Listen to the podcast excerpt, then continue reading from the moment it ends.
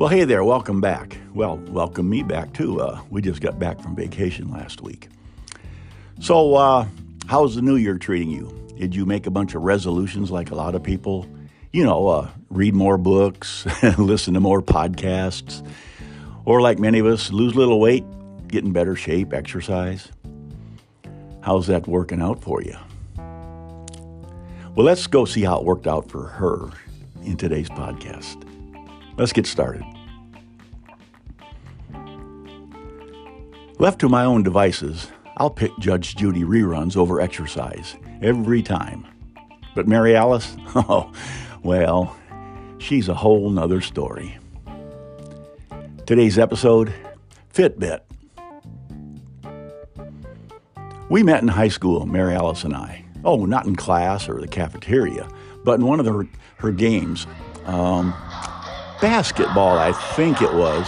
But, you know, it could have been softball or maybe soccer. Oh, no, no, wait a minute. It couldn't have been soccer.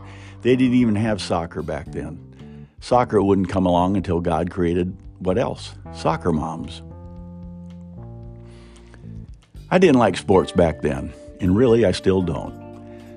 So, Mary Alice, being a jock, it was pretty amazing that our paths crossed. That Friday night, I was probably bored, or maybe there wasn't anything good on television. But that Friday night, Mary Alice somehow spotted me sitting high up in the bleachers. Maybe it was the white tape that was holding my Buddy Holly glasses together, or my Brylcreem slick hair. She ran up to me after the game, sweating like a pig, and asked me to wait for her while she took a shower. After that chance encounter, well, it was all over but the shouting. We were married the summer after we graduated. Mary Alice got a job with, what else? UPS. She ran around all day delivering packages, lifting heavy boxes, and sweating like a pig. Me, I just sat on my butt in a department store, selling ladies' shoes. We had three kids, two girls and a boy. Mary Alice practiced soccer with them after school, mm, pretty much all day Saturday and Sunday after church, sweating like a pig. Well, flash forward. After we retired, I hoped, I prayed that the aging Mary Alice might settle into a more, you know, sedentary lifestyle. Boy, was I ever wrong. It was then that it came into her life and shattered my couch potato retirement dreams. That damn Fitbit. After she bought one on Amazon, yeah, oh, she jumped out of bed at 4:30 every morning to go outside and rack up her first 10,000 steps. It was all about the steps. Two hours later, with the sun just coming up, she'd barge into our bedroom, sweating like a pig, and roll my sleepy butt out of bed. Wake up, buddy! Time for our walk, she shouted as she chewed on a Clif Bar. Oh, I whimpered like a puppy as I trudged to the closet to put on my baggy shorts and my cheap sneakers. It was all about her steps.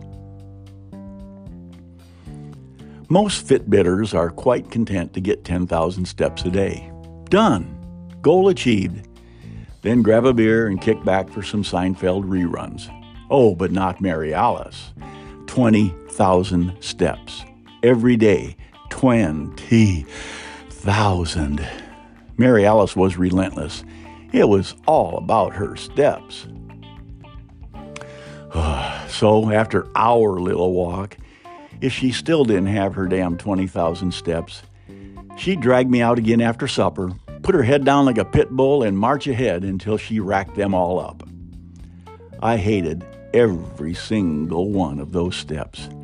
Nothing I did got me out of it. I would cry like a baby. I'd throw a fit.